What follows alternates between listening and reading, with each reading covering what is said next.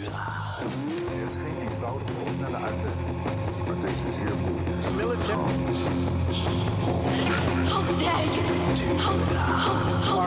is op deze manier ongelooflijk moeilijk. Alexander Lukashenko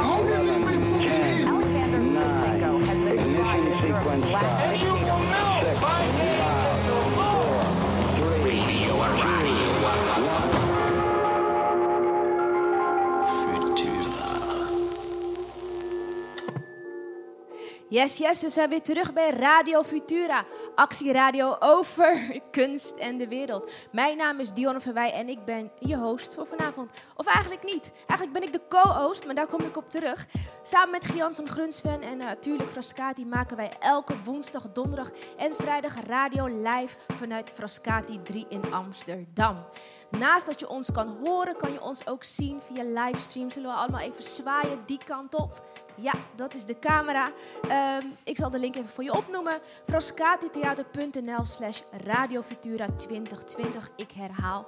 frascatitheater.nl slash radiofutura 2020. Maar wil je ons live, live zien? We ruiken ook nog heel goed. Dan mag je altijd langskomen. En we zitten in de Nes, zoals ik al zei. Ergens ten hoogte van nummer 63 in een steegje staat een zware donkergroene branddeur. Klop twee keer hard, één keer zacht. Zing een lied en doe een pirouetje en wij doen de deur voor je open. Je mag ook gewoon bellen. Het gaat makkelijker. Sommige mensen kunnen geen pirouette namelijk. Dat maakt ook helemaal niet uit. We zijn daar helemaal niet van. Maar je mag bellen op eh 0648 678648. Dat zijn heel veel achten. Dus ik ga het nog een keer zeggen. 0648 678648. En dan mag je plaatsnemen, want we hebben stoelen. Je mag ook op de grond zitten, dat zeker. Of mag dat niet? Corona-technisch. Weet ik eigenlijk helemaal. Jawel, er wordt, er wordt geknikt. Dat mag. Je mag plaatsnemen, maar je mag ook eh, voor DJ spelen. Want we hebben een LP-speler voor hen die nog weten wat dat is. Maar we hebben ook een Spotify-tracklist. eh, als je meer van de digitale wereld bent. En er is een emmer met wat quotes. Die mag je, één, je mag één uitkiezen en oplezen. En inbrengen. Je kan alles doen, kortom, als je maar anderhalf meter afstand houdt. Toch?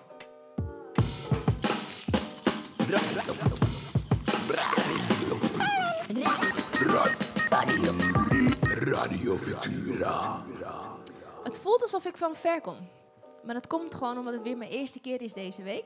Eh, vandaag is Radio Futura versus Town Tales. Werk van nieuwe generatie talentvolle theatermakers die in alle verscheidenheid maken, denken en vertellen. Town Tales, vandaag begonnen, 1 oktober, is er ook nog eens morgen 2 oktober en 3 oktober. Dus je hebt alle tijd om langs te komen en iets mee te maken. Ik zal, iets kort, ik zal kort vertellen wat het inhoudt. Tale is een, eh, Tales moet ik zeggen, is een festival waarin Belmer Parktheater, Tolhuistuin, Meervaart, Frascati en Podium Mozaïek samenwerken in de organisatie en programmering van nieuwe, diverse theatermakers. Hmm, spannend. Eh, gezamenlijk presenteren zij in Frascati een reeks voorstellingen die bij de vier Amsterdamse cultuurhuizen zijn ontstaan en ontwikkeld. Een driedaags programma, zoals ik al zei, vandaag, morgen en overmorgen, met jong Amsterdams talent dat met theater, dans, spoken word, storytelling en veel meer een nieuw verhaal vertellen.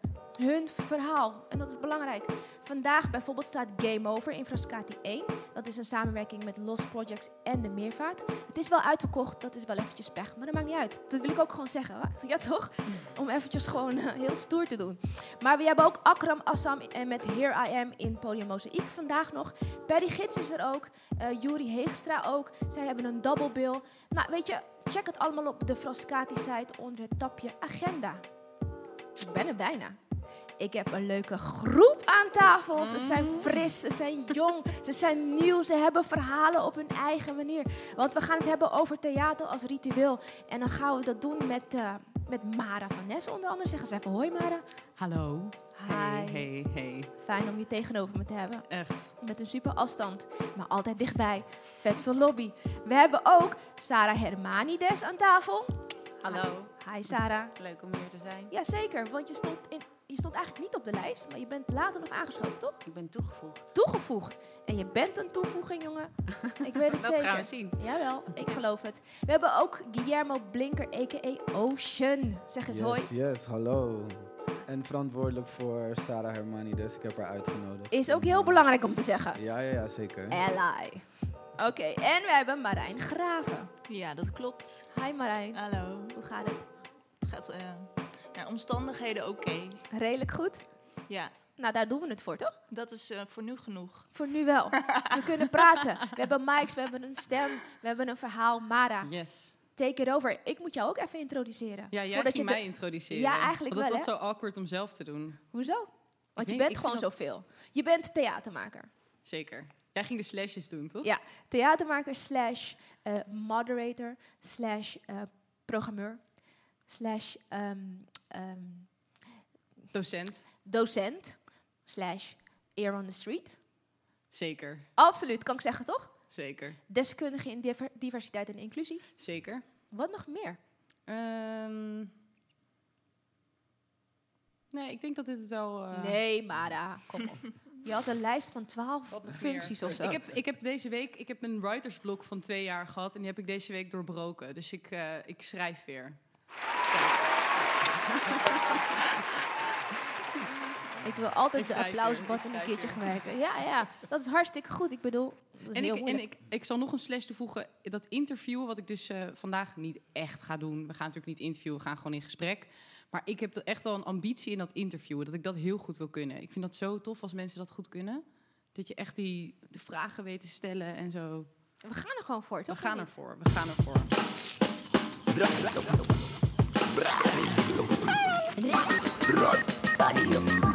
Radio Futura.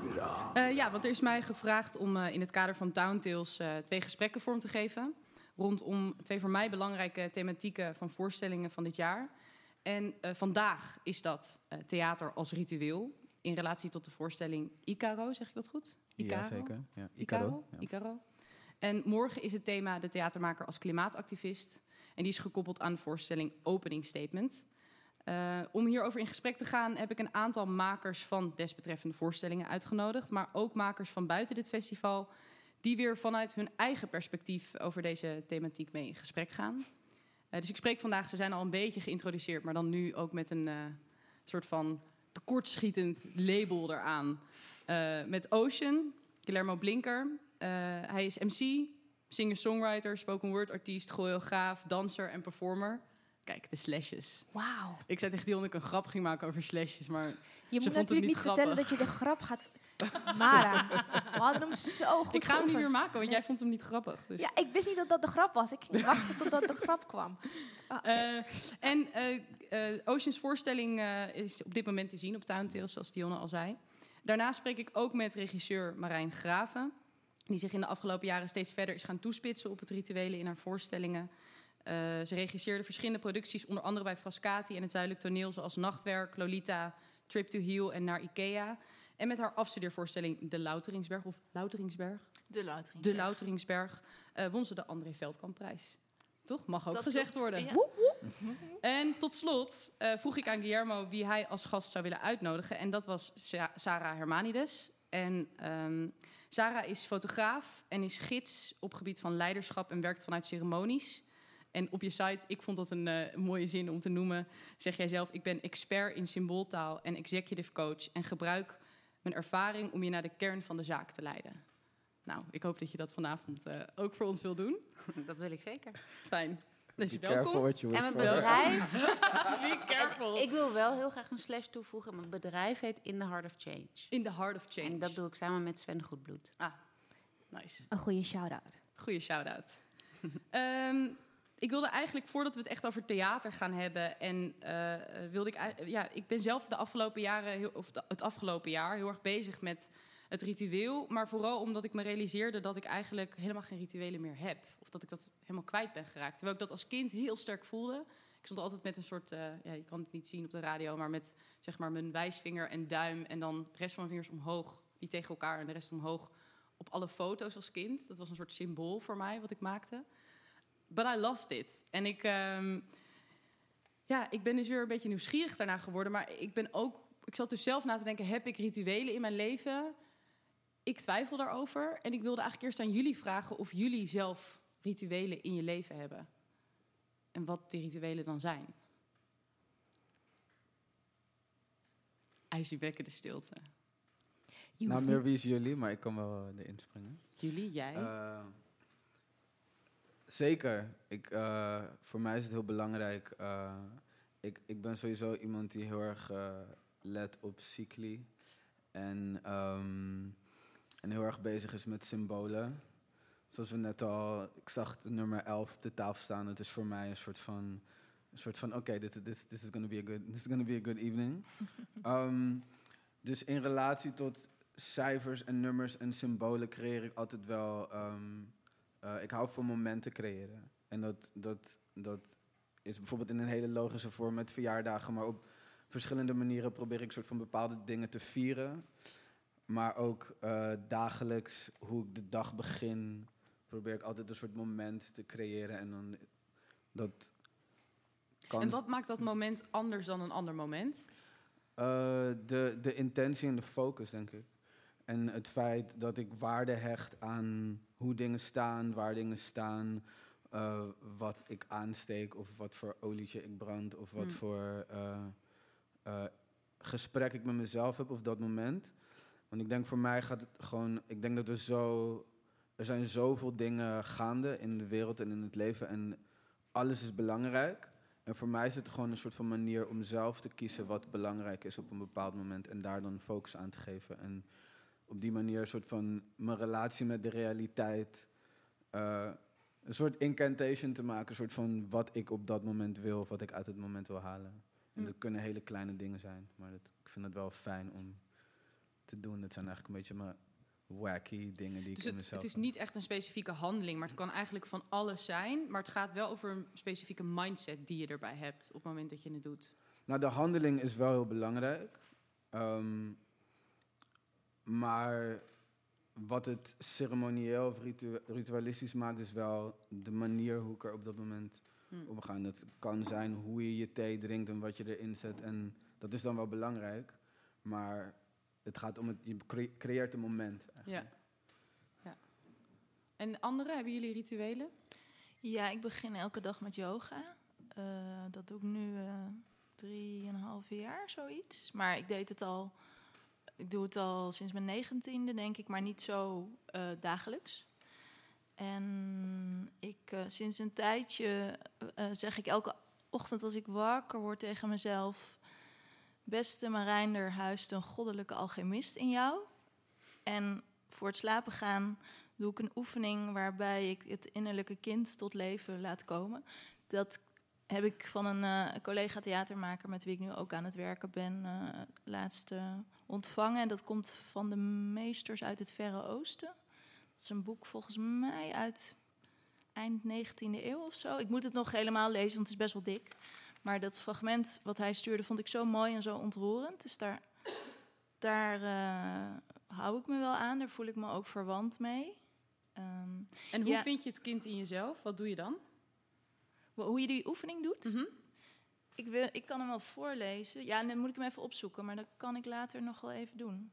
Ja. Want het is echt hele mooie specifieke taal ook. Ja, laten we daarop terugkomen. Ja, dat is goed. mooi. Dan ga ik hem straks even bijpakken. Heb jij rituelen, Sarah? Ik heb wel rituelen, maar ik denk dat ik vooral in mijn werk met rituelen werk en eh, ceremonies doe. Eh, vooral omdat ik inderdaad eh, rituelen en ceremonie heel erg mis. Vooral in de westerse cultuur.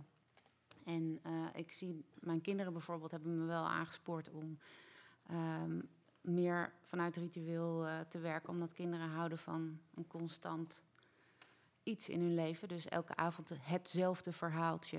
Om Mm. daarmee een soort ritueel te hebben. Of elke avond wil je mijn voeten masseren, mama, want dan word ik rustig. Of mag ik dan nog dat kopje thee? Dus zij hebben me eigenlijk gedwongen om veel meer in dat ritueel te gaan. Waar ik veel meer vanuit een westerse cultuur en gescheiden ouders en niet een vaste basis kwam. Wat jij net zei ook, dat je dat heel erg miste. Ja. Ik miste dat ook heel erg. En ik heb dat in mijn werk wel heel erg kunnen vinden, waar wij rituelen en ceremonies organiseren met onorthodoxe manieren eigenlijk om mensen mee te nemen in initiatie in, in zichzelf. Om veel meer ehm, nou, in het nu te zijn en, en de vertraging erin te brengen. Dus wij werken, ehm, eigenlijk zie ik de hele dag als een ceremonie, omdat ik met symbooltaal werk en wij, wij duiden dromen. En wij zien de dagrealiteit, dus de hele dag eigenlijk ook als een droom. Mm. Dus wat Guillermo net ook, of Ocean, sorry. Ocean net zei. Over dat hij dan het cijfer 11 zag op de tafel en dat hij voelt van oké, dat is mijn nummer. Dat is, die symbooltaal brengt eigenlijk een soort heel nieuwe wereld met zich mee. Waar ik heel enthousiast van word sinds ik daarmee werk. Interessant, interessant. Dus jij ziet dit eigenlijk de hele, je bent eigenlijk de hele dag die patronen aan het duiden. Ah, ja, eigenlijk, nou ja, dat ben ik niet de hele dag gaan doen, want dan zou ik redelijk doorslaan. Dat begint wel, als je, als je begint met dromenduiden, wordt alles heel erg boeiend en heel erg interessant. En dan is everything a sign, zeg maar. maar als je daar doorheen bent, dan, eh dan komen alleen de essentiële dingen eh, nog die je ja. kan duiden, want anders sla je wel door. Ja. Maar het is wel prachtig. En dat is wel een van de, van de dingen waar ik het liefst mee werk. Ocean, kan jij ehm, voor de mensen die jouw voorstelling niet gezien hebben, kan jij om, kort omschrijven waar jouw voorstelling over gaat en ook daar misschien aan toevoegen hoe die tot stand is gekomen? Ja, ehm, nou, de naam Icaro eh, komt eigenlijk uit de Zuid-Amerikaanse shamanistische traditie. En dat is een soort van algehele vertaling voor een helend lied. Ehm, en ik heb altijd soort van stiekem gedacht dat ik mezelf kon helen door te zingen. Of door mijn liedjes. Ehm, en ik wilde dat een bepaalde vorm geven. En ehm, en toen dacht ik van ja, eigenlijk wil ik een, een ritueel neerzetten waardoor waar ik iets kan loslaten of een, een verhaal kan loslaten wat, wat me niet meer dient in het leven. En daardoor eigenlijk een soort van de ruimte creëren om dat collectief te doen in de ruimte met de mensen die daar ook aanwezig zijn. Ehm, en daarbij vind ik het wel interessant om dan niet in per se conventionele ideeën van helende liederen, maar dat kan van poetry, spoken word, rap eh, en alles ertussenin. eh, ja, tot een soort helend geheel komen. En dat is ook wat, wat Icaro voor jou is eigenlijk. Ja, een- zeker. En het is eigenlijk, eigenlijk deel ik iets wat ik eh, met mezelf constant doe. En, eh, en, en daardoor, daardoor wordt het, werd het meteen een ritueel, omdat het ook mijn eigen persoonlijke ritueel is om op, dat manier met, met, op die manier met eh, tekst en zang en Hmm. muziek om te gaan. En, en je hebt Sarah uitgenodigd. Nou ja, ik begin al een idee te krijgen waarom. Door wat ze net vertelde. Maar ik vind het ook nog wel mooi om vanuit jou te horen. Want jij zei tegen mij dat zij ook een enorm klankbord voor jou is geweest in de ontwikkeling van je voorstelling. En eh, ja, wa- waarom je haar hebt uitgenodigd en op wat voor manier ze dat is geweest. Nou ja, we heb, ik heb sowieso ehm, een aantal van haar ceremonies eh, eh, als participant meegemaakt. waarbij hele transformerende momenten zijn geweest. En we hebben eh, hele interessante gesprekken überhaupt over spiritualiteit, maar zeker waar ze het net over had, symbooltaal. En eh, Sarah introduceerde eigenlijk het idee dat eh, je awake life, je dat eigenlijk als een droom kan benaderen. En dat was voor mij, zeker als creative, werd heel interessant om te zien hoe, how reality shows up, zeg maar. En hoe je daar weer iets uit jezelf kan herkennen. Ehm, dus ik heb met Sarah altijd hele key gesprekken, waarbij ik altijd elementen meeneem. Dus het is een soort van onbewust is ze een dramaturg geweest in mijn proces. Eh, en ook achteraf dat ze dan zegt: Hé, hey, ik zag wel dit en dit. En ik dacht: hmm, ja, volgende keer ga ik dat meenemen. Dus eh, ik maak je even dramaturg ook even. Ik vind het heel jammer dat ik morgen niet kan komen kijken. hè. Want vorige keer had hij, heb, ik de, heb ik hem gezien, Icaro. En was, het was echt geweldig. En het was ook echt ceremonie. Want ik kon voelen dat hij helemaal open was, het veld. Ehm, en wat bedoel je daarmee? Open was het veld? Eh, je kon voelen dat er een diepere laag werd geraakt. Je kon voelen dat er een eh, collectieve laag open ging. Ehm, Met de mensen in de zaal? ja, bij iedereen. Ehm, mensen waren, gingen helemaal daarin mee. Hij opende de ceremonie en zorgde ook echt voor ehm, dat iedereen kon voelen van... wow, er gebeurt hier iets anders, ik word aangesproken. Komt ook door de inhoud van het stuk.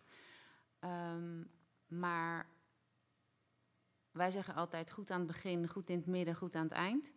En ehm Guillermo was natuurlijk zo vol van wat er gebeurde... dat hij op het eind zei, oké, en nu gaan we allemaal dansen en was het een feestje. maar ceremonie is heel belangrijk om hem ook goed te sluiten. Omdat anders mensen nou ja, met hun haren in de war naar weg gingen. En toen ik s'nachts in mijn bed lag en ik aan het, in een trilling kwam... toen dacht ik, wat is er toch aan de hand? Ik heb een hele fijne avond gehad. dacht ik, oh, hij heeft de ceremonie niet gesloten. Hij is nog open. De Was dat je bedoeling, eh, Ocean? Ehm, niet, niet per se, want ik heb hem twee keer gespeeld. En de eerste keer heb ik hem wel eh, heb ik hem anders afgesloten. Maar ik dacht, het, is de laatste, het was de laatste dag van het festival. Dus ik dacht, ik laat het doorlopen in een soort feest. En er was een beneden een DJ en die speelde de laatste track. Dus ik dacht, oh ja, dat is leuk. Ehm, maar toen ze het... eh, het was interessant, want het was de dag van de orkaan eh Ciara, volgens mij. Ciara? Ciara. En het was. In, en, ze, en ze belden en ik stond ook buiten en ik dacht ook van, hmm, interessant. Ja, misschien. eh het is heel logisch. Het is gewoon, want je zet een deur open en uiteindelijk loop ik dan weg. En eh, alle energie die er dan is opgebouwd, die vindt dan geen eh, Containment. containment. Ja. Ja. En, eh, en zeker als ik dan hoor dat dat voelbaar is voor anderen, denk ik, oh ja, omdat ik dit wel op die manier ook benader, kan ik dan niet vanuit een soort van, oh, maar dit is dan qua evenement interessant om zo te eindigen, denk ik, nee, het is nog steeds een ceremonie, dus ik moet het nog steeds op die manier afsluiten. hoe, Oh, had juist jij, hoe had jij, toen je de voorstelling aan het of de ceremonie aan het maken was, had jij een bepaald idee van hoe je, hoe je wilde dat je toch als maker denk je vaak na hoe verlaat mijn publiek de, de zaal? Hoe, hoe had je daar een idee van of een fantasie over? In principe wel. Ehm, maar wat ik dus zei, voor die tweede dag heb ik, dat dus, heb, ik een soort compromis van gemaakt. Ehm, maar ik heb wel, ehm, ik eindigde de voorstelling hiervoor best wel op een wat hogere energie. En na ons gesprek en ook nadenken van, oh ja, maar als ik in ceremonie ben, wat zijn dan de fases waar ik doorheen ga? En dat, daar heb ik eigenlijk een beetje de voorstelling op gebaseerd. Toen dacht ik, oh ja, ik zou aan het einde eigenlijk meer een soort eh, neutrale energie willen achterlaten in plaats van yeah. Ehm, dus, eh, maar dat, dat is het leuke aan het ontwikkelen en ook aan dus zo'n klankbord hebben dat je dat het gesprek gewoon open blijft. En sowieso vind ik het als performer maken heel moeilijk om zeg maar elke keer hetzelfde te doen, omdat mijn ervaring soort van en omdat het een solo voorstelling is, sneak ik er altijd wel nieuwe dingen in. Eh, die vrijheid geef ik mezelf ook zodat, want voor mij is Icaro wel iets wat, wat meegroeit en wat ik misschien over vijf jaar nog steeds doe, maar dan evolved. Ja, het, het, het gid blijft of de, of de fases blijven, maar die kan je het ook eens anders invulling Ja. geven. Ik zag Marijn heel hard knikken. Ja. Wilde je nog wat toevoegen? ja, daar wil ik wel iets over zeggen. Aangezien eh, het repetitieve van theater vind ik vrij problematisch. Het feit dat het een repetitie heet, dat vind ik al eigenlijk niet kunnen. Want ik ben niet geïnteresseerd in het herhalen van wat de vorige dag mooi, goed of bijzonder was. Dus met mijn spelers met wie ik werk probeer ik altijd te trainen, zodat ze omstandigheden leren herkennen en dat ze diep in hun gevoel komen. En we hebben natuurlijk wel een kader, want ja, een ritueel heeft, gaat, is ook gebaat bij kaders, wat jij net ook zegt. Maar ehm, ja, zodra het repetitief wordt, wordt het een routine en dan is het geen ritueel meer wat mij betreft. Dus een voorwaarde van een ritueel is dat het en kaders heeft, maar het mag niet per se eh, vastliggen in, ehm, in de kaders die je de dag daarvoor hebt eh, geschetst in principe. Ja, de energie is altijd fris en het gevoel is altijd nieuw. En dat is natuurlijk bij theater bij uitstek zo. Je hebt een live ervaring. Er zijn mensen die brengen allemaal ook een energie mee die zaal in. En de spelers zijn nooit hetzelfde. Dus dat kan nooit hetzelfde zijn. Sterker nog, wat mij betreft mag dat ook niet. Of het gaat niet over zoeken naar wat we al kunnen, maar steeds weer opnieuw transformeren en zien wat er nog meer mogelijk is. Is theater dan altijd een ritueel of is ritueel eigenlijk altijd een vorm van theater?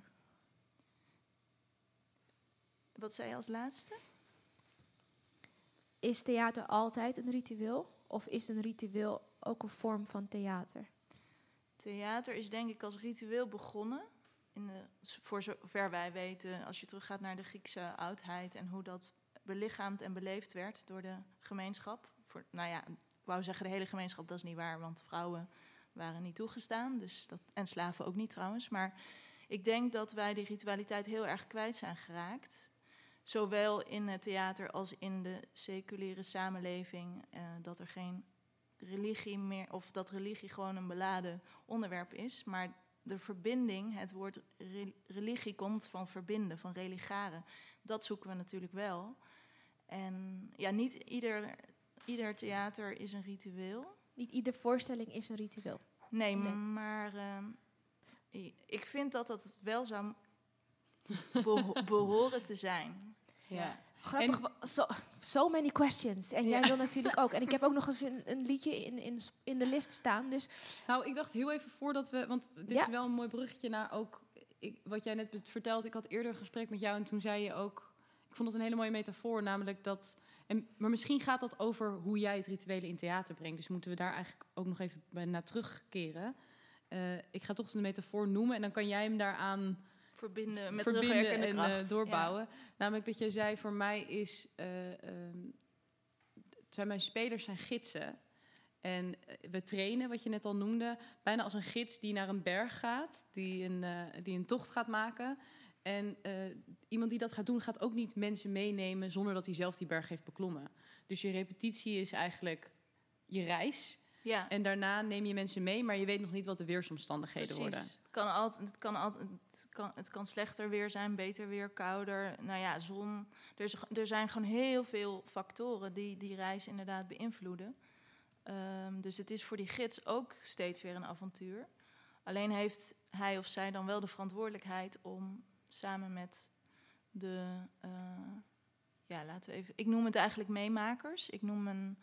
Eh, toe- ik wil eigenlijk niet publiek of toeschouwer zeggen, omdat het de bedoeling is dat het publiek tussen aanhalingstekens iets meemaakt, dus iets ervaart. En zij maken mee aan het, aan het ritueel, aan de voorstelling. Dus als zij er niet waren, dan zou het ritueel ook niet te maken zijn. Dus in die zin ehm, leg ik ook veel verantwoordelijkheid bij eh, het collectief.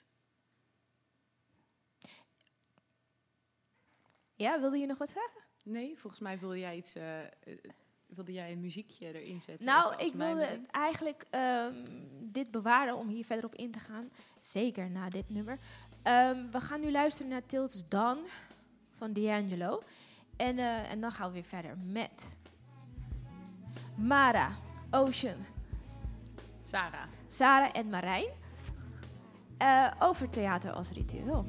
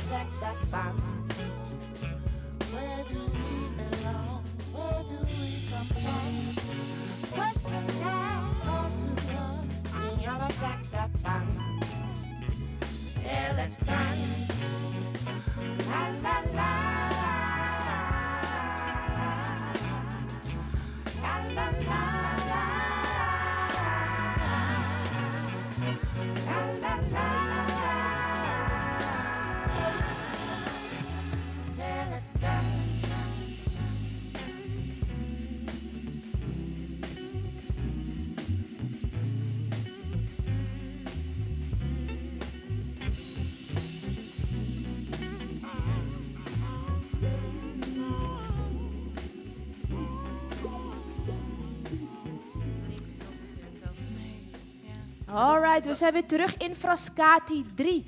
Eh, dat was Till It's Done van D'Angelo. Eh, lekker nummer, vind ik altijd zelf. We zitten nog steeds aan tafel, aan de anderhalf meter tafel met Sarah, Ocean, Mara en Marijn. Oh, heerlijk jullie namen En trouwens. Dionne. En ik, Dionne. Ehm, Ja, Dionne, ik heb jou net helemaal niet gevraagd wat jouw rituelen zijn, bedacht ik me. Ik ging heel snel. oh, dat hoeft niet, joh. Heb jij rituelen? Ja, zoveel. Ik denk dat ik elke dag natuurlijk naast dat je gewoon jezelf schoonmaakt. eh, ik vind dat daar waar Ocean over had, over dat je daar bewust mee bezig bent, dat doe ik wel als ik onder de douche sta. En ik heb altijd dat als ik, ehm, ik douche heel heet namelijk, dat heb ik van mijn moeder. Die, doet- die doet dat ook. Ehm, maar ik heb geleerd dat dat helemaal niet goed is voor je huid.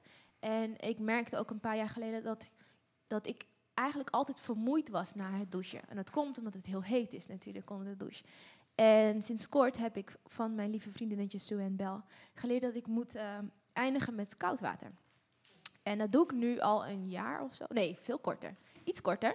Maar eh, en zij, vertelde mij, zij vertelde mij eigenlijk wat het betekent of waar het vandaan komt of waar zij het vandaan had. Van de Iceman natuurlijk. En Ja. dat het gaat over het reguleren van je ademhaling.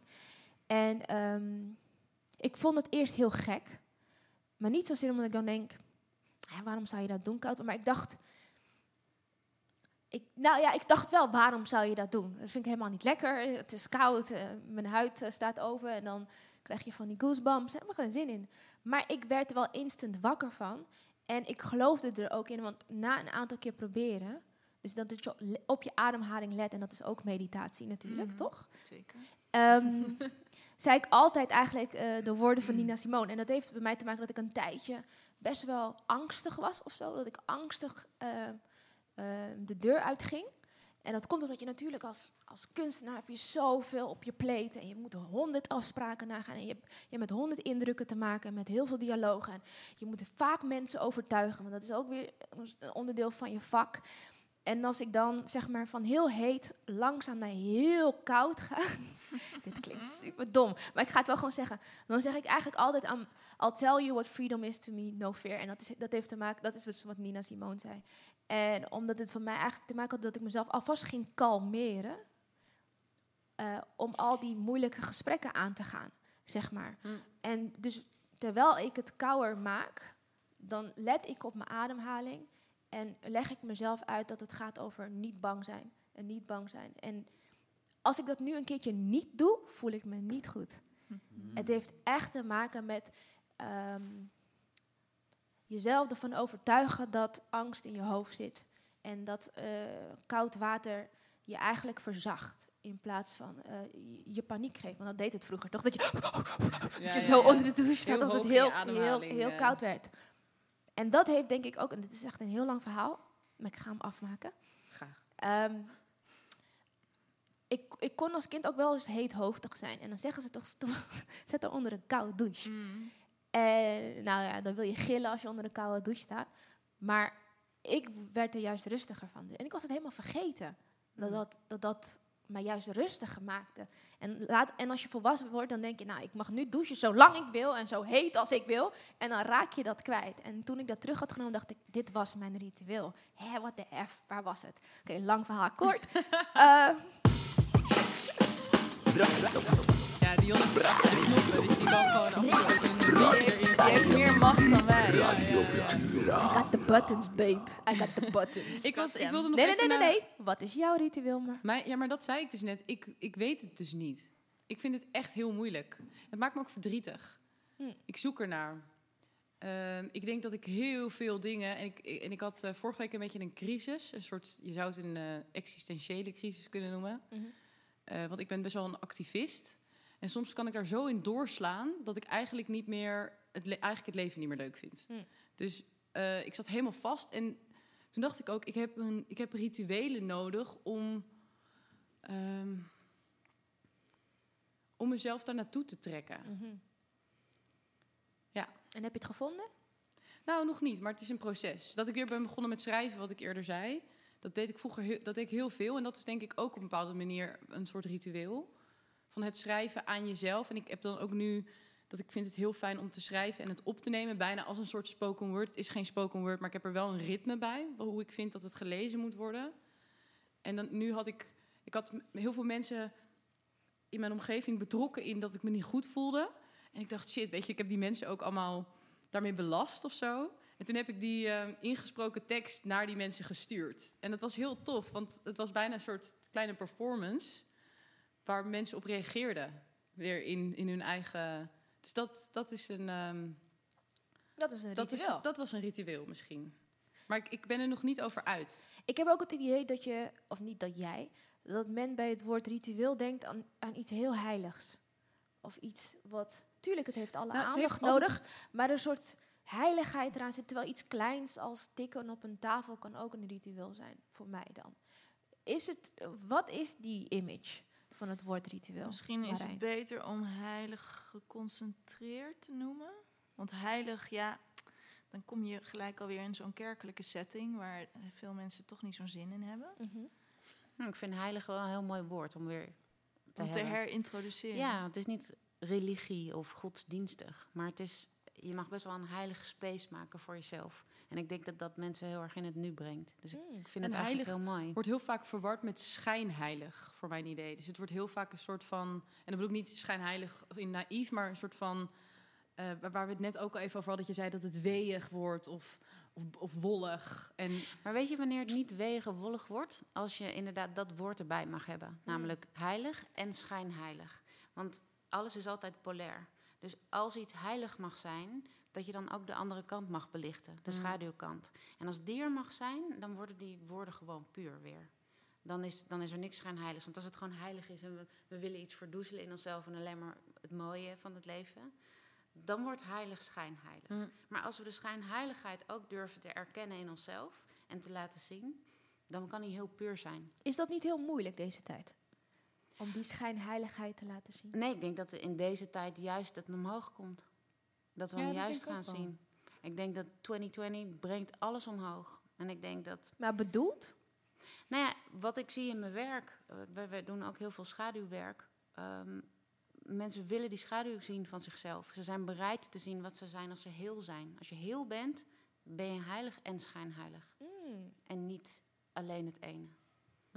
interessant. Ja, ik ben nog aan het uitvinden hoe ik ze in eh, Balans. balans krijg. Het Ook toverwoord.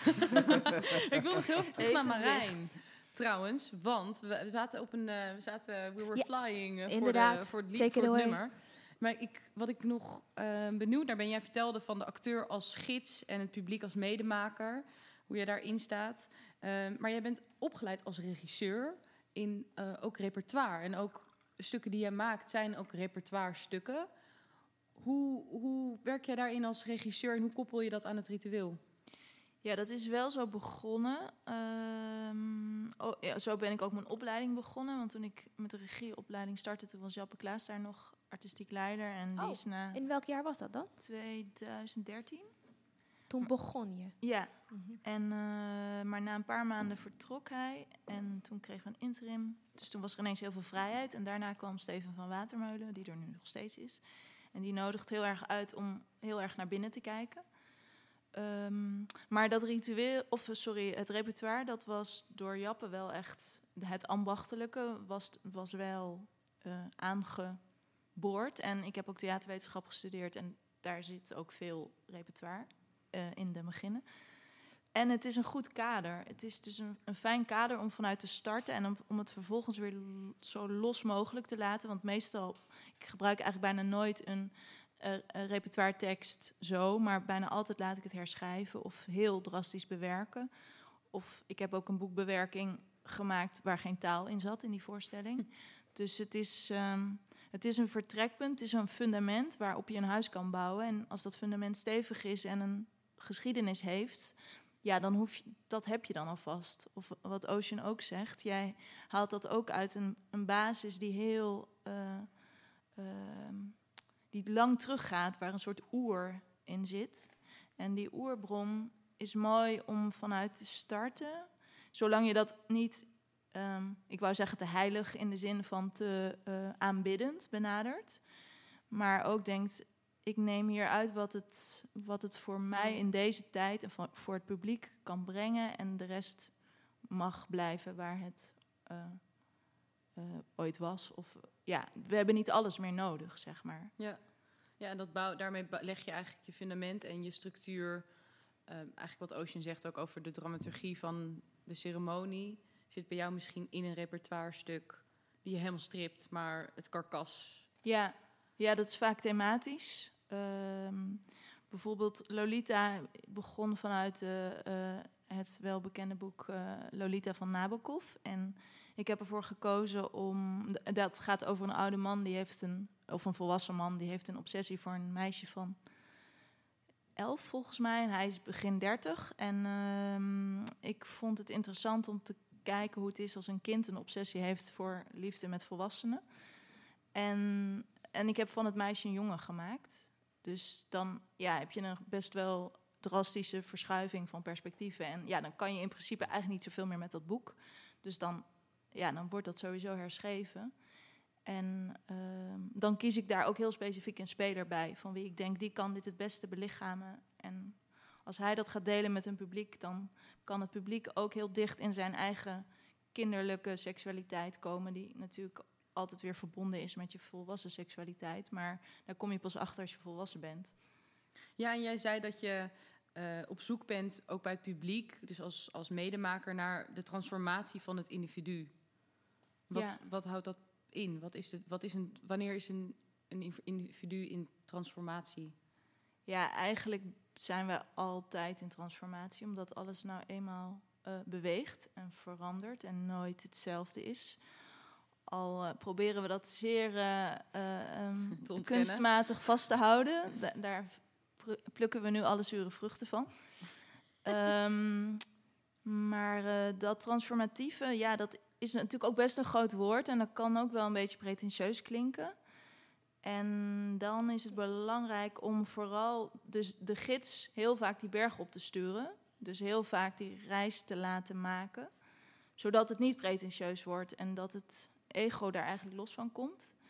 En dat hij zijn tocht maakt. Dus die speler heeft wel gewoon zijn tekst en die loopt zijn parcours. Maar hij betrekt steeds het publiek ehm, in zijn verhaal. Dus zij zijn bijna een soort representant van eh, de mensen, de figuren die hij in zijn leven ontmoet. En waar Maar hij- gebeurt dat niet bijna altijd in het theater? Ik vind het wel heel mooi hoe je het omschrijft. Maar dan denk ik, ja, dit zou mijn speldocent ook zeggen. Wa- wat, waar, wat Nou, bedoel je over het blijven betrekken, eh, de- het publiek bij je houden en in je transformatie. Want meestal maakt een personage een, een, een reis van A Ja. naar B gedurende de hele voorstelling. En eh, ik, ik geloof alles wat je zegt. Ja, wat Maar- het en- maar ik wat herken een ook alles wat je- verschil hier, denk ik, is, is de publieksopstelling. Dus er zijn twee rijen banken die tegenover elkaar staan en er zit vier meter tussen. Mhm. Dus het publiek ziet de hele tijd ook elkaar. Dus mensen zien ook van elkaar hoe, ze, hoe iemand anders reageert als hij zegt: eh, ik, eh, ik wil je in je kont neuken en ik wil dit en ik wil. Als hij zijn seksuele fantasie gaat, zegt hij gewoon zo tegen jou. En dan ziet Mara wat dat met jou doet. Mhm. Dus er zijn verschillende ballen eigenlijk in het spel. Of ehm, het is een beetje als een soort biljart. Dus de, het een tikt het ander aan. En daardoor krijg je verschillende so- soorten filters. Terwijl als je op een tribune zit, dan kijk jij naar die. Dan is het veel meer eenzijdig en eenlagig. Ja, dus het publiek kan eigenlijk niet consumeren, maar moet eigenlijk de hele tijd. Is zit ook, in, ook een soort van in de vuurlinie. Of je, die, die is even- bijna even kwetsbaar als, als de speler, behalve zij hoeft niks te zeggen, zij zijn alleen maar ehm, aanwezig. Maar omdat hij dingen tegen jou zegt, hoe, zelfs al zeg jij niks terug, ik zie wel hoe jij daarop reageert. Dus ik zie, jij zegt wel iets zonder verbaal te zijn, maar jouw ogen en jouw mimiek en jouw lichaamstaal, eh, die zijn wel een onderdeel van de communicatie. En dat kijken naar elkaar, dat kan heel helend zijn, volgens mij. En heel ook ehm, het relativerend ook tegelijkertijd. Maar gaat een ritueel dan altijd over helen, Ocean?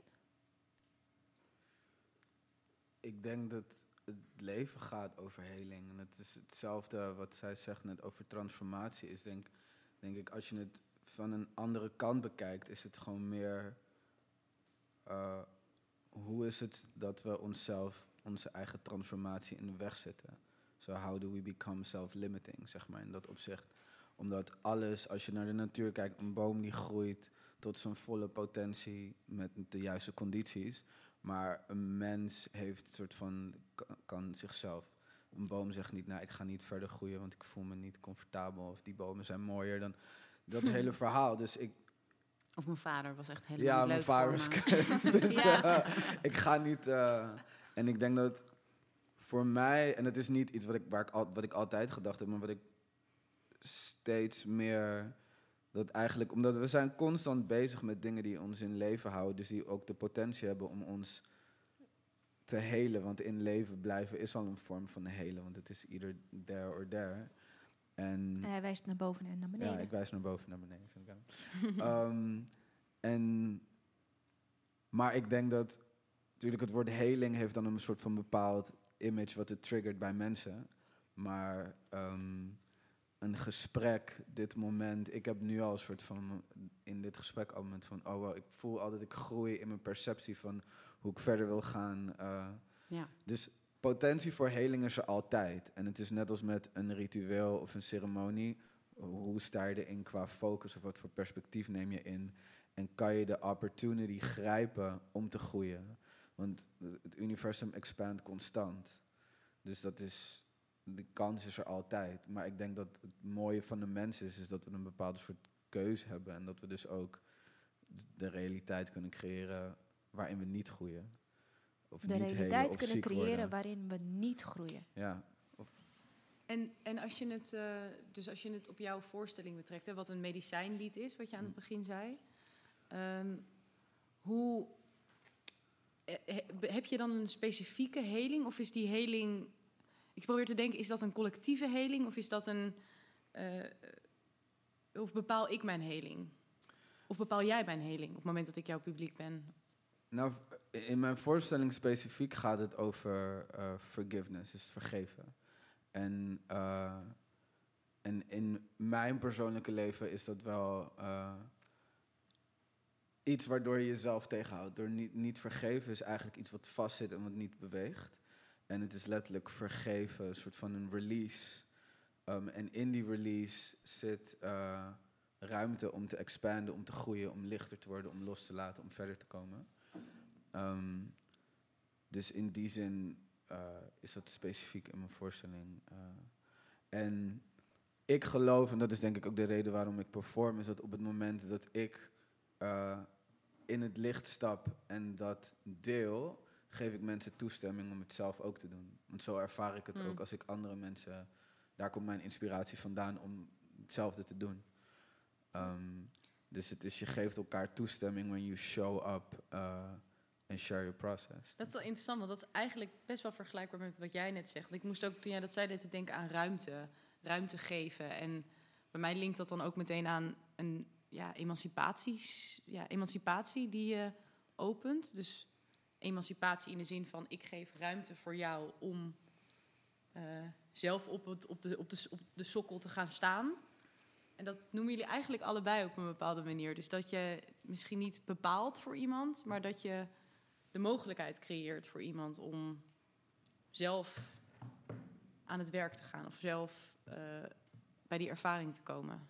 Ja, en dat is denk ik waarom theater ook eh, goed werkt, omdat het Omdat mensen in archetypes kunnen stappen of denken. Dus het is niet van, nou, dit is de methode en dit moet je doen en zo laat je het los. Maar het is, je kan via mijn proces en mijn woorden dingen op jezelf betrekken. En iedereen stapt in op een andere laag. Voor sommige mensen is het gewoon puur intuïtief bij wat ze voelen. Of andere mensen stappen veel meer in het verhaal. En zo Mhm. creëer je eigenlijk echt ruimte voor mensen om het zelf aan te gaan. Mm. Waardoor het ook safe wordt en waardoor je minder weerstand krijgt. In plaats van, nou wat we nu gaan doen is heling met z'n allen jongens. Ja. En eerst doe je dit en nu. Wat ook kan werken, maar dan moet je mensen hebben die daar bewust in een bepaalde eh, methodiek of, of ideologie stappen. Maar nu wordt het universeel. En dat is denk ik de kracht van ritueel in het theater brengen. En is dat dan ook de zwakte van taal? Als je gaat zeggen, kom op mensen, we gaan nu met z'n allen helen. Dat kan weerstand bieden. Is dat misschien omdat wij taal met woorden gebruiken, Sarah? Ja. Ehm, nou ja, dat is wat ik mooi vind aan droomsymboliek. In, in dromen open je eigenlijk een collectieve taal of een universele taal die iedereen spreekt. Als je ook dromen vergelijkt van over de hele wereld, van verschillende culturen, kom je dezelfde archetypes tegen in dromen. Ehm, als je een taal spreekt, eh, Spaans of Engels of Nederlands, dan conditioneer je eigenlijk je volk ehm, met bepaalde manieren Gedachten, van spreken ja. en gedachten die in de woorden zitten. Als we het net ook over een aantal woorden hebben die eigenlijk beperkend werken omdat er een bepaalde connotatie aan zit, die we nu hebben, die we ons hebben toegeëigend, dan maken we dat, die wereld heel klein. Maar de, de wereld van symboliek eh, en archetypes en eh, de Bijbel en allerlei verschillende dingen, als je vanuit een zuivere intentie bekijkt, dan is daar een hele wereld te verkennen. En dat vertelt het veel meer. Als mensen mij een droom vertellen, dan zeg ik, oké, vertel de droom. Dan krijg ik een heleboel gevoel. Ja, het was heel erg donker en eh, ik was heel erg bang. En waar was je dan bang voor? Ja, dat weet ik niet. Dus een droomtaal heeft gevoel, heeft archetypen, heeft sfeer. Heeft, en, dat heb je in taal niet, die kun je niet. Maar ik denk dat je in theater, bijvoorbeeld wat ik net jullie ook hoor zeggen... dat je die heel erg kan eh, neerzetten. En ook ehm, wat het ceremonieel maakt, is dat je een ruimte creëert... waarbinnen mag ontstaan. Ehm, ik, ik herken heel veel vanuit mijn werk en wat jullie doen. Bij mij heet het geen theater, maar ehm we're on the same frequency, zeg maar, als ik dit zo hoor. Ja, over taal gesproken, jij, ik las ergens op het eh, wereldwijde web eh, dat, eh, dat jij getriggerd werd door een. Want het is zo grappig dat die taal, ook net in de foyer toen ik jou begroette, zocht ik naar hoe verwoord ik wat jij doet. Ja, Want die taal is zo ik ook nog of naar, is zo gekoppeld aan, zo gekoppeld aan een bepaalde gedachte van efficiëntie en Ja. productie. En Ja. Dus dat, het- dat het bijna woorden schieten tekort voor sommige dingen. ja. Maar dat, eh, ik las ergens dat jij eh, een inzicht kreeg doordat je een slogan op een vrachtwagen zag staan. ja. eh, wat, wat iets aanzette bij je. Kan je dat, kan je dat vertellen? Nou ja, ik- ben een, eh, een kunstenaar in ontkenning geweest. En ik ben nu naar buiten gekomen, want ik heb nu een expositie Je gehad. hebt en- een coming out. En ja, ik heb nee, maar echt. Ik ben echt veranderd hierdoor. Ehm, maar ik was eh, stiekem heel hard bezig met het schrijven van een boek over vrouwelijk leiderschap. En ik ging wel even de wereld laten zien wat vrouwelijk leiderschap was. En ik was daarmee bezig en ik was heel geconcentreerd. En ik werkte op de Zuidas en ik moest mijn kinderen van school halen. En ik was heel efficiënt en heel, ehm, eigenlijk heel mannelijk en masculien bezig met mijn... Want ik was zo super geëmancipeerd. Ehm, in plaats van geëvrouwspeerd. en toen was ik op de fiets aan het nadenken, nadat ik een training had gegeven en naar het volgende en naar mijn kinderen moest ophalen, dacht ik, en hoe ga ik dan die inhoudsopgave maken van dat boek over vrouwelijk leiderschap? En hoe ga ik dat neerzetten? En toen parkeerde er een busje uit en ik botste daar tegenaan met mijn fiets. En, en op dat busje stond Form Follows Spirit.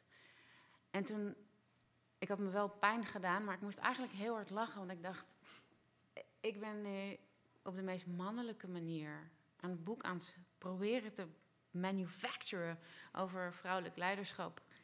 en het mag zich gewoon ontvouwen aan me en laten zien. En toen heb ik het ge- gedropt en toen heb ik het gelaten. En toen heeft mijn moeder mij gevraagd een stuk te schrijven over vrouwelijk, of nee, over schaduw. In het boek Inside Black waar Guillermo, of Ocean, ook in staat met zijn, ehm, met zijn stuk. Ehm, ja, en toen realiseerde ik me ineens: holy shit, ik heb geschreven over de schaduw van moederschap. En ik was echt naked. En toen dacht ik ook: dit is dus vrouwelijk leiderschap. Want nu ben ik gewoon in die open en ik ben erin geluisterd. En daar had ik wat foto's bij om te laten zien wat het verschil is in perspectief als je het onderbelicht of overbelicht. En hoe je zelf naar je eigen wereld kan kijken. Hoe je het heel donker kan zien of heel licht kan maken. Het is all just perspective. En Dat- het boek heet Inside Black. Ja, het boek waar we in staan. En de expositie was net hier op het Rokin. eh die is net, net afgelopen. Oh. Heet ook Inside Black. Jeez, we missed that. Yep.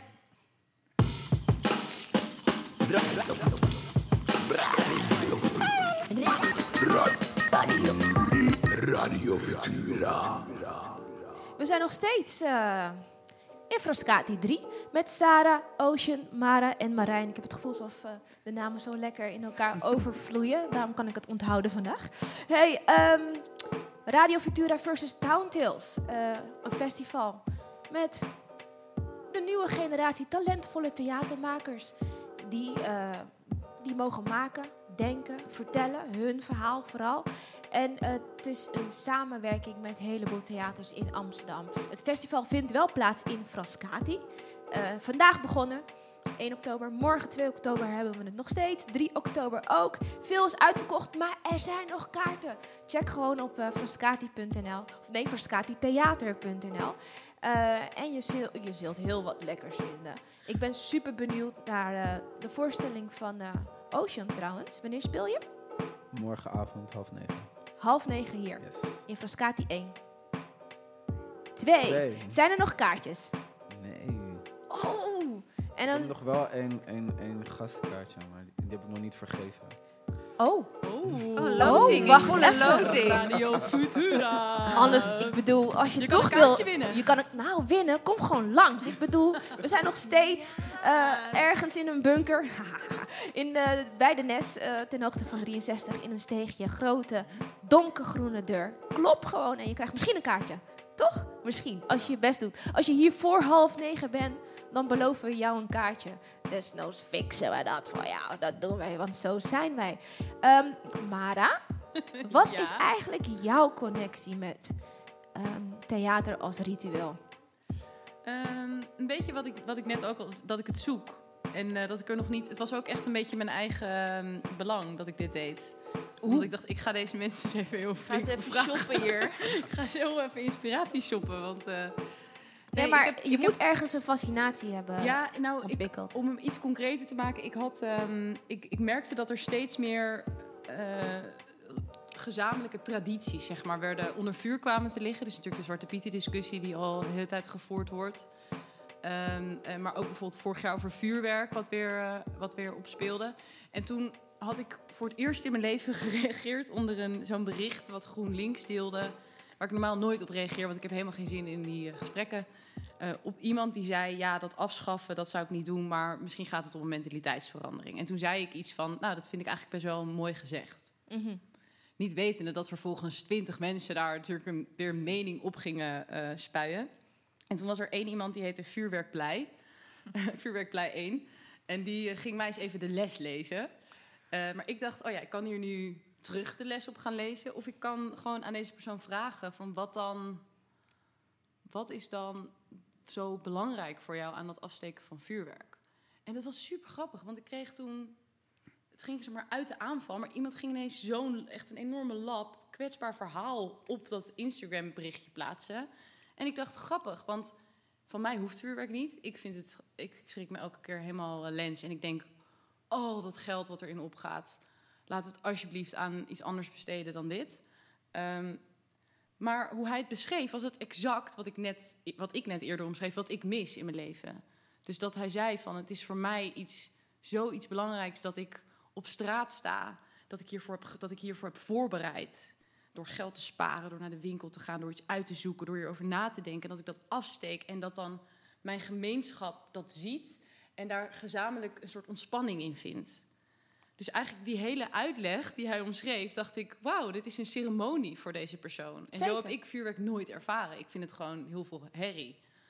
Maar het idee van vuurwerk is ook ontstaan, althans zoals ik hem ken, ging het eigenlijk over het, het, het, het, het verjagen van, van, van boze geesten. Ja. Mhm. Ja, maar daarom Ik is dacht het dat hij dat zou vertellen. Dat Maar er is nu een dus beetje in- wildgroei gekomen. Dat is niet Ja. meer verjagen van wilde geesten. Wat is het nu? Sorry, Een Sarah? beetje wildgroei. Wildgroei. Volgens mij zijn sommige mensen het ritueel een beetje kwijt. En ik denk dat dat geldt voor heel veel gebieden. Ja, ik denk Ja. dat dat ook geldt voor de Sinterklaasviering. Ik denk dat dat, dat denk ik zeker. totaal voorbij gaat aan waar het in essentie over gaat. Ja.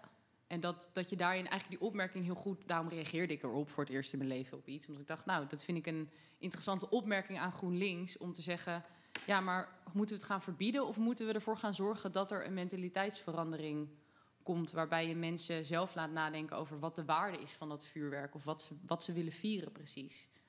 En ehm, dat inspireerde me als maker. Dus toen heb ik daar iets van gemaakt. Een, eh, een soundscape met eh, vuurwerk wat overging in eh, oorlogsgeluiden.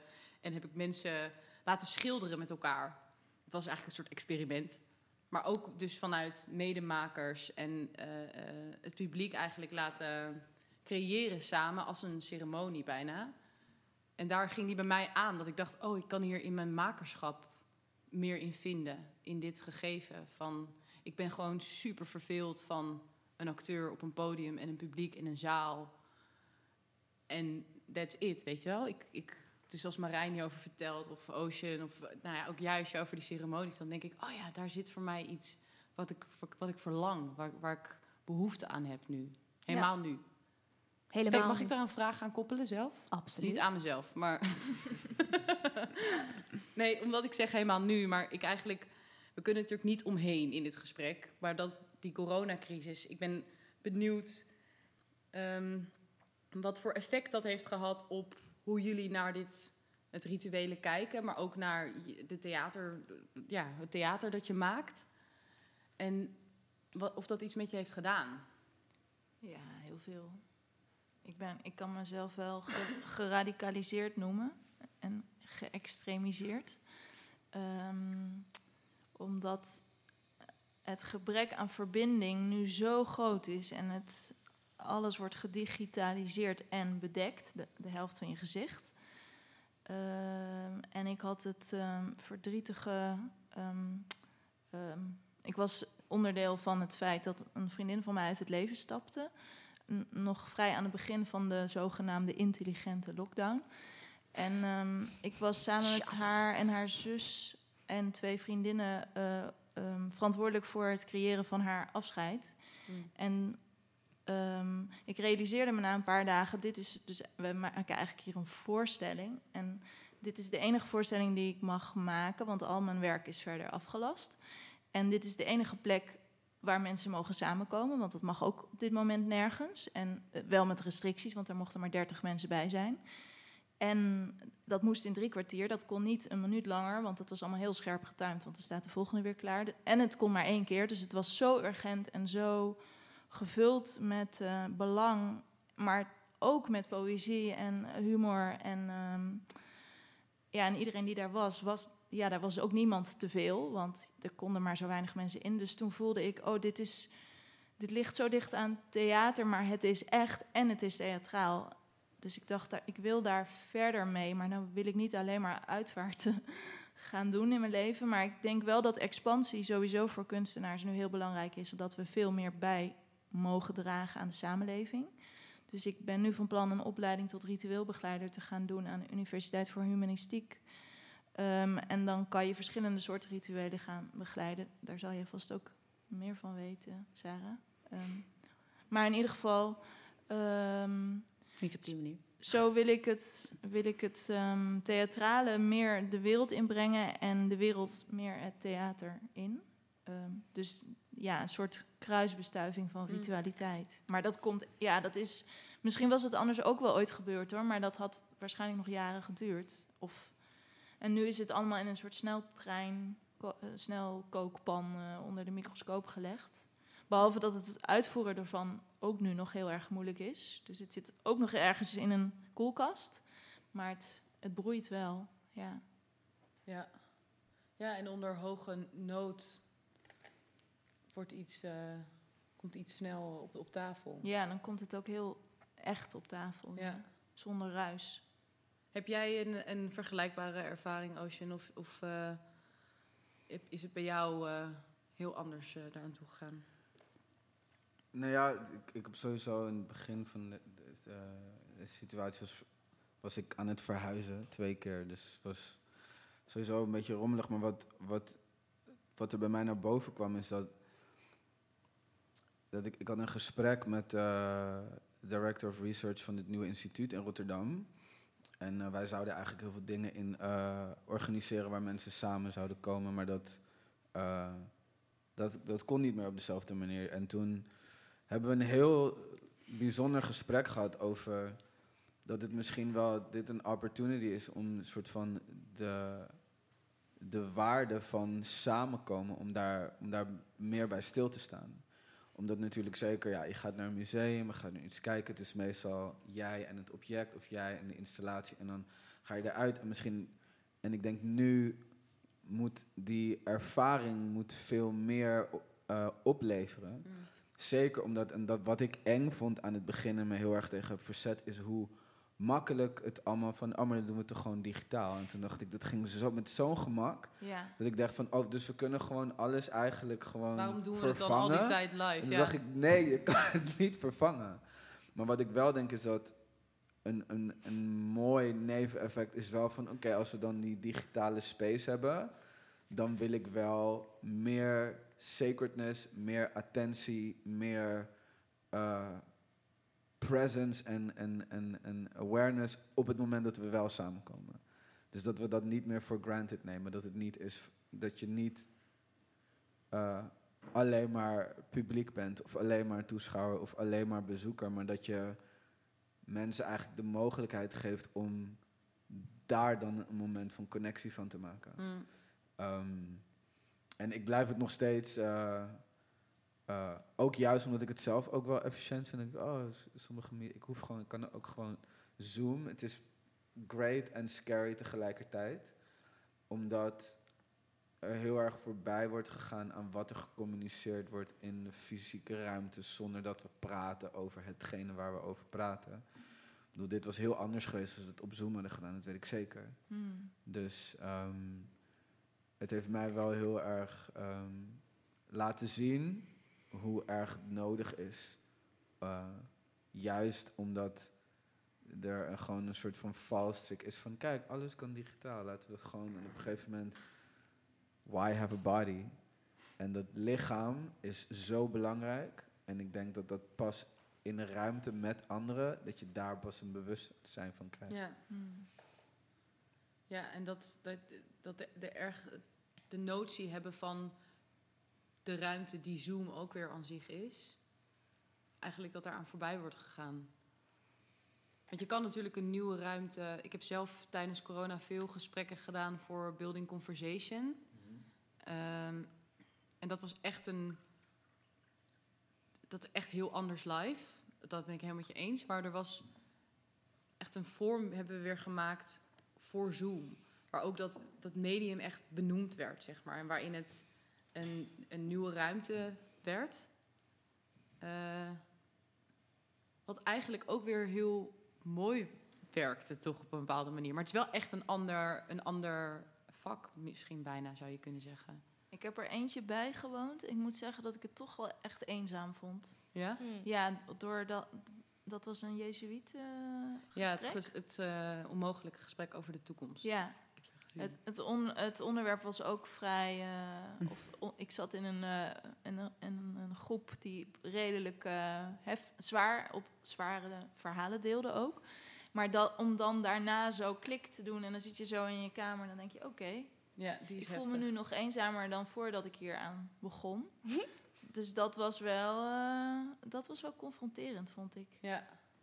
Ik ben wel benieuwd naar deze nieuwe vormen van eh, rituelen dan in een digitale wereld.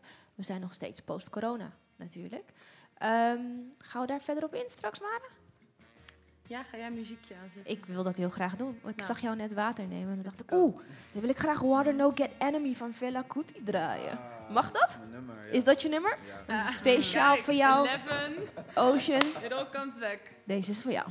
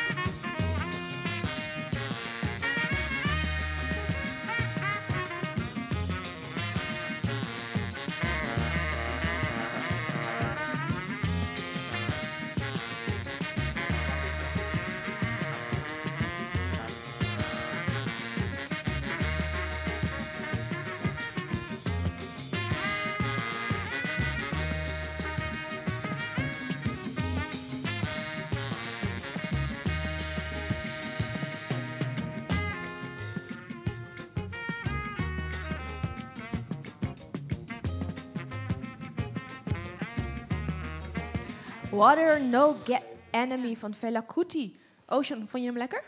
Ik vond hem heerlijk. Ja? Het is echt je song? Ja, Doet het je ergens aan denken? Eh, ik hou gewoon van Fela Kuti. Het is En gewoon je het, guy. het gaat over water en ik ben Ocean. Dus, eh. En wat betekent, nou dat is een gekke vraag, wat betekent water voor je? Jezus, die jong, creatiever. ik vind het wel knap hoe jij van alles een vraag kan maken. ja, is dat zo? Ah, dank je, dank je. Lara, volgens mij wilde jij ergens naartoe, want we gaan niet meer over Nou, water we hebben niet zo heel, heel... We hebben nog een klein stukje aan dit gesprek. En we hebben het natuurlijk dan even over corona gehad. Ik, ik weet niet of Sarah daar nog op in wil haken. Niet per se op Niet per se. corona. Ik wil liever horen van Ocean wat water voor hem betekent. Ja, toch? Ik vind het best, het is een Corona goede weten vraag. we wel. Oh, sorry. Oh, En wat sorry. betekent water voor jou als iemand die ehm, ehm, eh, het woord ritueel ehm, in eh Ja, zijn Ocean. Eh, nou ja, sowieso ehm, vanuit eh, mijn eh, Afro-Surinaamse achtergrond speelt water een hele belangrijke rol in de rituelen en de ceremonies. Het is altijd, dat is een soort van de key element. Mhm. Ehm, dus dat is eigenlijk een soort van altijd al ceremonie, ritueel had altijd al met water te maken. En ehm, ik eh, ben op mijn zestiende ben ik bijna verdronken in Venezuela. En toen had ik heel lang een soort angst voor Ocean. En toen dacht ik, eh, ik word de Ocean, want dan kan ik die angst overwinnen. Maar ook omdat het me verbindt aan iets wat groter is dan mij en wat een soort van alles omvat. En ik, voor mij, het is, het is een soort heel universum, maar het is hidden. Dus je moet er naar zoeken. En dat vind ik interessant aan de oceaan. Eh, Bijna die schaduw weer, waar jij het eerder over had. En er ligt Ja. heel veel onder de oppervlakte. Precies, heel veel Ja. onder de Your oppervlakte. shadow. eh, ja. Ja. Oh, The ocean is your shadow.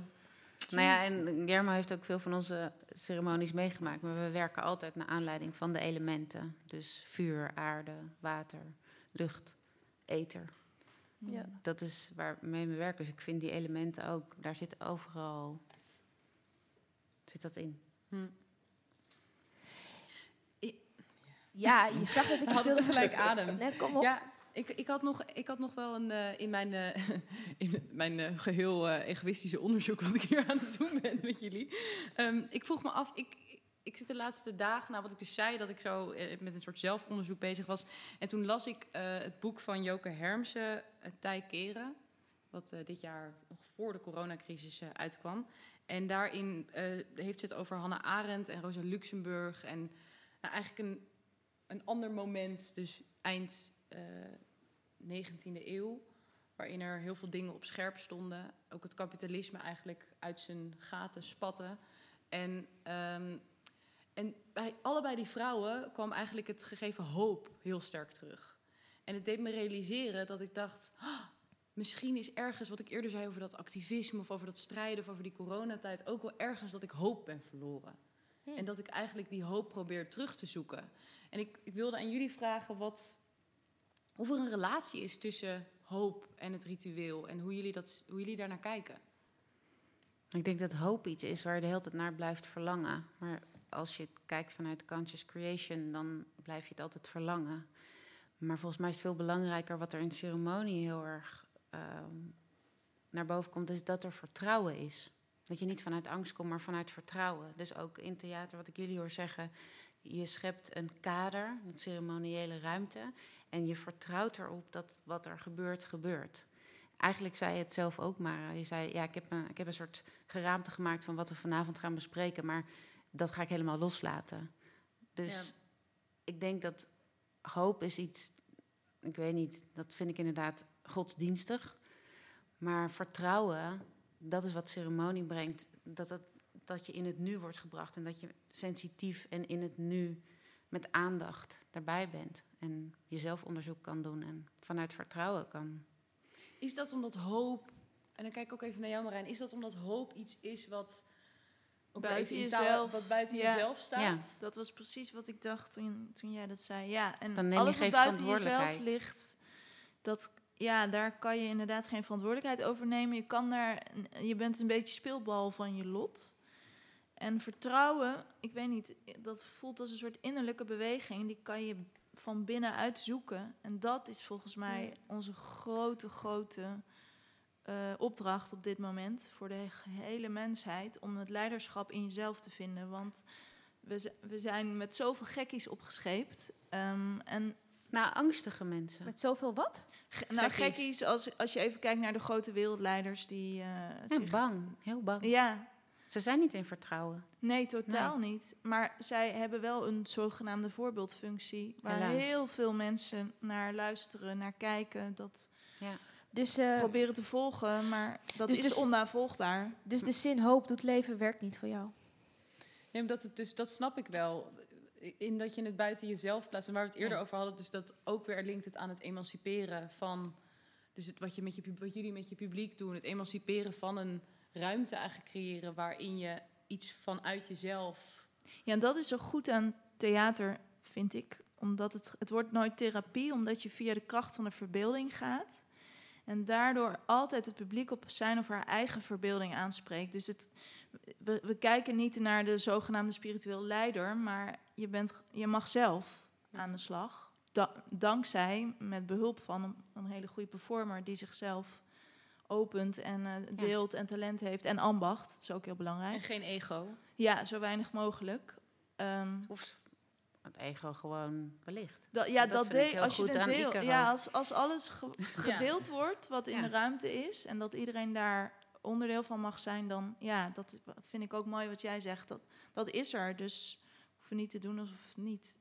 Ja, ja, Ja. dus het ego mag er zijn, alleen je, moet het niet, je, je moet er geen Maar je moet iets dichter bij de mic Oh, praten. sorry. Dankjewel. Het ego moet er zijn, maar je moet, er, je moet het juist niet verbergen. Kijk, we zijn mensen. We gaan een ego hebben.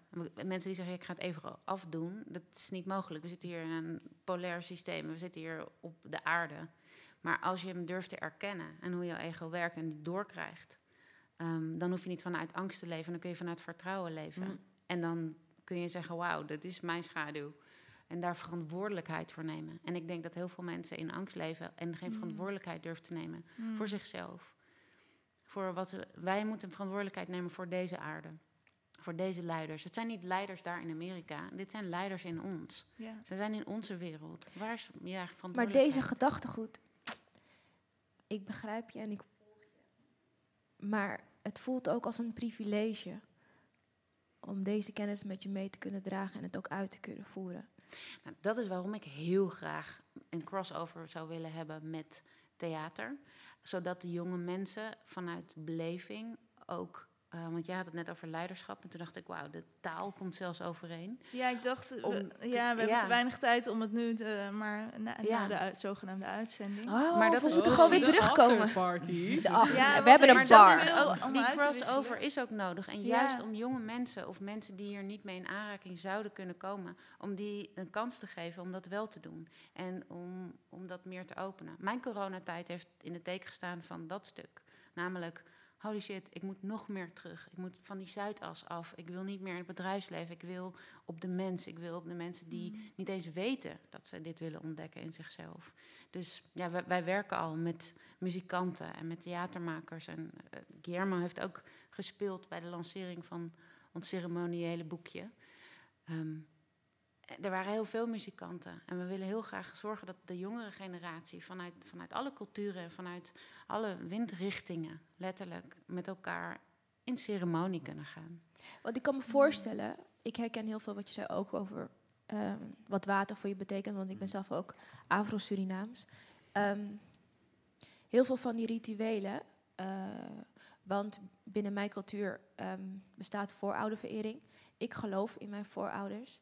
Ik Ja. ken de rituelen. Ik voer de rituelen ook wel eens uit. Of nou ja, niet zelf. Het wordt, we doen het samen, de hele familie. En, ehm, maar ik kan me voorstellen dat iemand die daar veel verder vandaan staat, die, of je het nou wil of niet, want er is natuurlijk ook een hele grote fase in mijn leven geweest dat je denkt, moet dit nou met oud opnieuw weer? Weet je, zo. Dus dat je het minder waardeert.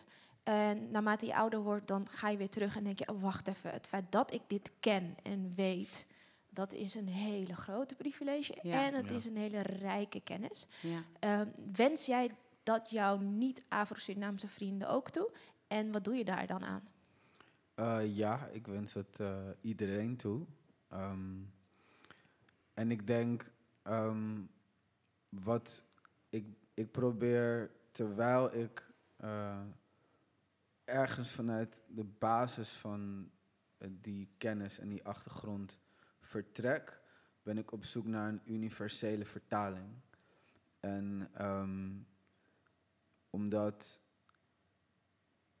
als je het stript en kijkt naar waar je eigenlijk mee dealt, en elementen en voorouders en al die dingen die dat wat gewoon mens eigen is eigenlijk, ehm, dan vind ik het vooral in in het werk wat ik maak interessant om te spelen met eh, hoe je dat kan vertalen naar hedendaagse realiteit. Want zelfs binnen de Afro-Surinaamse gemeenschap, jonge mensen hebben ook niet een bepaalde soort van voeling met eh, die achtergrond, omdat het gewoon niet deel is van hun leefwereld. Hm. En ik, en dat, dat, daar zal niet iedereen het mee eens zijn, maar ik ben wel zoiets van, oké, maar dan ik kan het ook met, met deze tools, kan ik hetzelfde doen. En met binnen deze muziek, binnen dit muziekgenre kan ik hetzelfde doen. En met deze tekst kan ik eigenlijk hetzelfde doen. En dan, ehm, ik geef mezelf gewoon heel veel vrijheid om mijn eigen spirituele traditie eh, te bouwen als een soort voortzetting op wat er al is. En daarbij nodig je mensen uit in een ruimte waar ze zichzelf kunnen herkennen. En dan, als je eenmaal de ruimte hebt, dan kan je wel de individu- individuele verschillen of achtergronden delen. Ehm, maar in mijn hele journey op zoek naar deze vorm zie ik gewoon heel veel dingen die linken. En dat vind ik interessant. Want eh, ik ben wel hier en nu en Amsterdam en 2020 en eh, een millennial. En het is belangrijk om dat ook te erkennen, net als het de, de mensen die de dingen gecreëerd hebben ook hun situatie gebruikten om naar hun spiritualiteit te komen. En ik denk waar de disconnect vaak komt, en dat zie je een beetje in wat meer new age kringen, dat het heel erg een bepaalde es- esthetiek en vorm vasthouden van hoe iets was. Terwijl dit is ook uit aardse elementen gemaakt en we kunnen Een hier... theekopje. Ja, Ja. een thee, sorry. Ja, Theekopje met muntblaadjes erin. Theekopje met muntblaadjes, maar dat... ehm, ja, dus ik weet niet of dat, of dat je Ja, dus vraagt. dan blijf je ook weg van de, van de toe-eigening.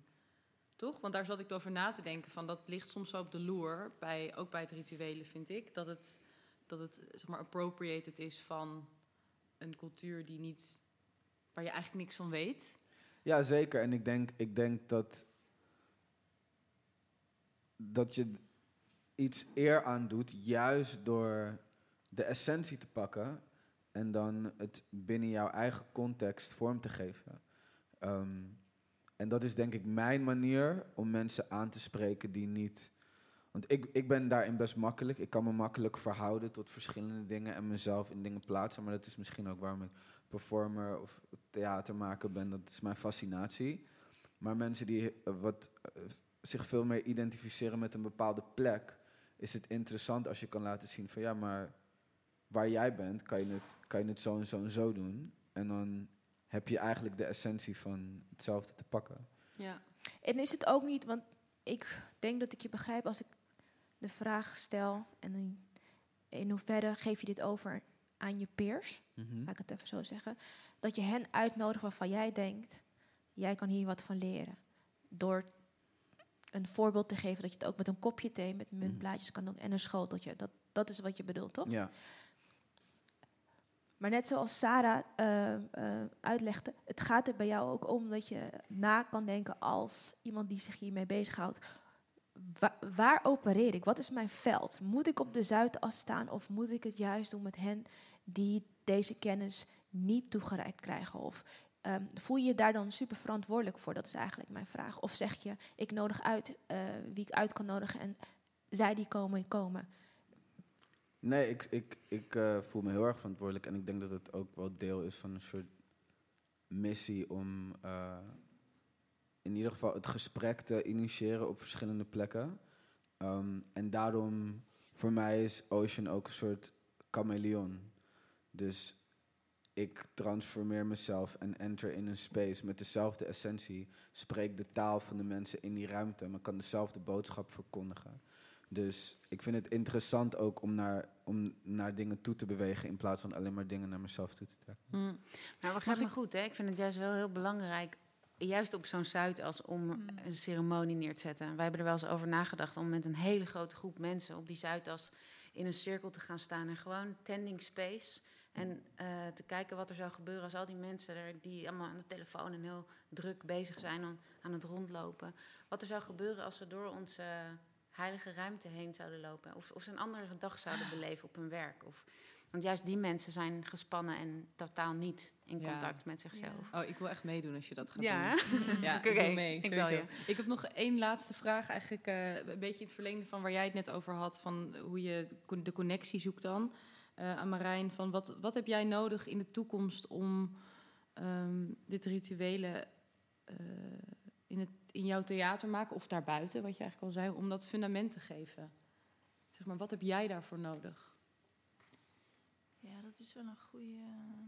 Ja, de, ju- de juiste eh, spelers die een bepaald soort gevoeligheid hebben en daar ehm, ook veel affiniteit mee hebben. Ik werk nu bijvoorbeeld grappig genoeg, we hebben het over voorouders en ik werk met een maker, heb vandaag in Drenthe gewerkt aan een voorouderwiel, dat heet, gaat broncode heten en daar heeft het publiek de mogelijkheid om zeven generaties terug te gaan in zijn voorouderlijke geschiedenis of zeven generaties vooruit te kijken. En dat wordt in een code die in het landschap wordt uitgelegd. Dus dit is iets waar ik als eindregisseur mee, bij betrokken ben, maar dat linkt heel erg aan alles waar ik zelf op dit moment mee bezig ben. Dus dat is bijzonder hoe de dingen samenkomen. Ehm, ik denk nog meer, meer kennis heb ik nodig. Nou, meer nog vertrouwen. Vertrouwen is echt een goeie. En, en die, dat vrouwelijk leiderschap wat jij zei, dat vind ik dat is ook heel fascinerend. Omdat wij nog als vrouwen nog steeds niet zo goed weten hoe we dat mogen en kunnen Ik denk eh, dat we het allemaal niet weten. En dat, dat, ja, is. Het is de, het is, we staan ons mannetje, zeg Ja. maar. En daar, ga- ja, daar ga je al eigenlijk de verkeerde afslag in. Mm. Dus daar eh, dieper op ingaan. Nou, heel flauw gezegd geld. eh, en eh, Er was laatst zei iemand over waarom zijn er zo weinig vrouwelijke regisseurs. En toen was het antwoord omdat, er, omdat de, de tijdspanne waarin iets geregisseerd moet worden... eigenlijk niet werkt voor een vrouwelijke aanpak van iets.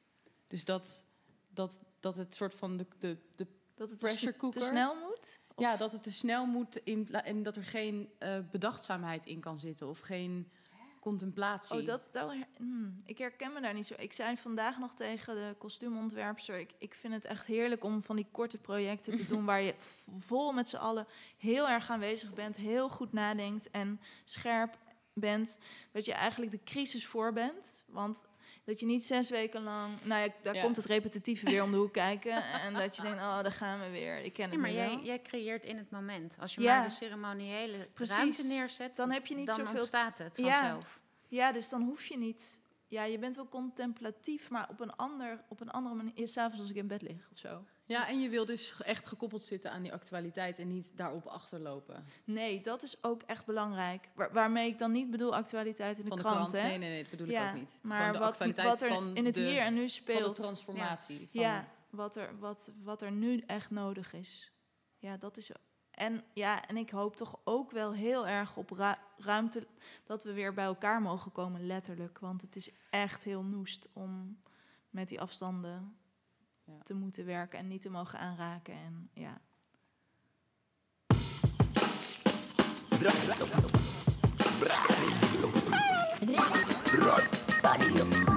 Radio Futura. Heerlijk. Ik hou van dit soort gesprekken. Ik wil jullie nu al bedanken en dat ga ik ook doen. Hoezo? Omdat ik wil afsluiten met een heel mooi stuk van Marijn Graven. Ehm, dus voordat we met jou eindigen, wil ik nog even eigenlijk Mara het woord geven om zichzelf en de rest. eh, Om mezelf te bedanken. Nee, te ik wil bedanken. heel erg graag de gasten bedanken. Want ik vind het echt eh, nou ja, zo ontzettend fijn hoe jullie hier aan tafel hebben gezeten. En hoe jullie jezelf hebben opengesteld. En, eh, en ook mij hebben, dankjewel, daarvoor deed ik het wat ik zei. Mij zoveel eh, inzicht hebben gegeven in waar jullie mee bezig zijn.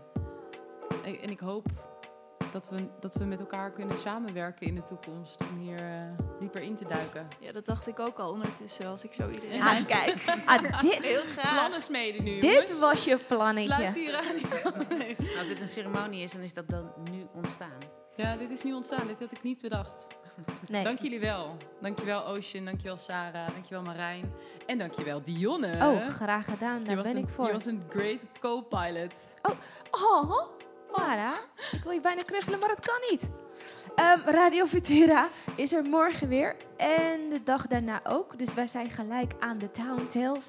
Check nog even frascatitheater.nl voor een agenda. En eh, morgen hebben we nog steeds eh, Ocean. Dat is een prachtige voorstelling. Althans, daar ga ik vanuit. Eh, hier in Frascati 2, als het goed is. Twee, ja. Ja, en het, eh, je hebt nog een gastenkaartje. Niemand is langs geweest. Dat is ook helemaal niet erg. Want we hebben wel leuk publiek. Eh, ik wil het woord geven aan eh, Marijn Graven. En voordat ik dat doe, zeg ik allemaal... ik wens jullie een fijn ritueel toe voor het slapen gaan. Want het heeft mij in ieder geval wel rust gegeven, di- dit gesprek. Dank jullie wel. Ik had geen zweetoksels. Marijn, Ja, daar ga je. take it away. Het is een beetje een vroeg eh, verhaaltje voor het slapen gaan, maar je kan het altijd later nog terugluisteren. Vreesgedachten.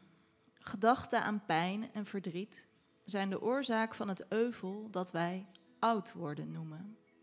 Gedachten aan vreugde, liefde en idealen scheppen de schoonheid die wij jeugd noemen.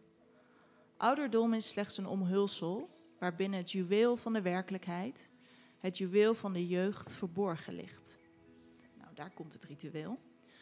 Oefent u erin het bewustzijn van het kind te herkrijgen. Houd het goddelijke kind dat in u is voor ogen. Zegt, voordat ge in slaap valt, tot uw bewustzijn. Op dit moment besef ik dat er in mij een geestelijk lichaam is, dat slechts vreugde kent en steeds jong en schoon is. Ik heb de schone geestelijke gedachten, de ogen, de neus, de mond, de huid, het lichaam van het goddelijke kind dat nu, vannacht, volmaakt is. Herhaalt deze woorden en denk er rustig over na terwijl ge in slaap valt.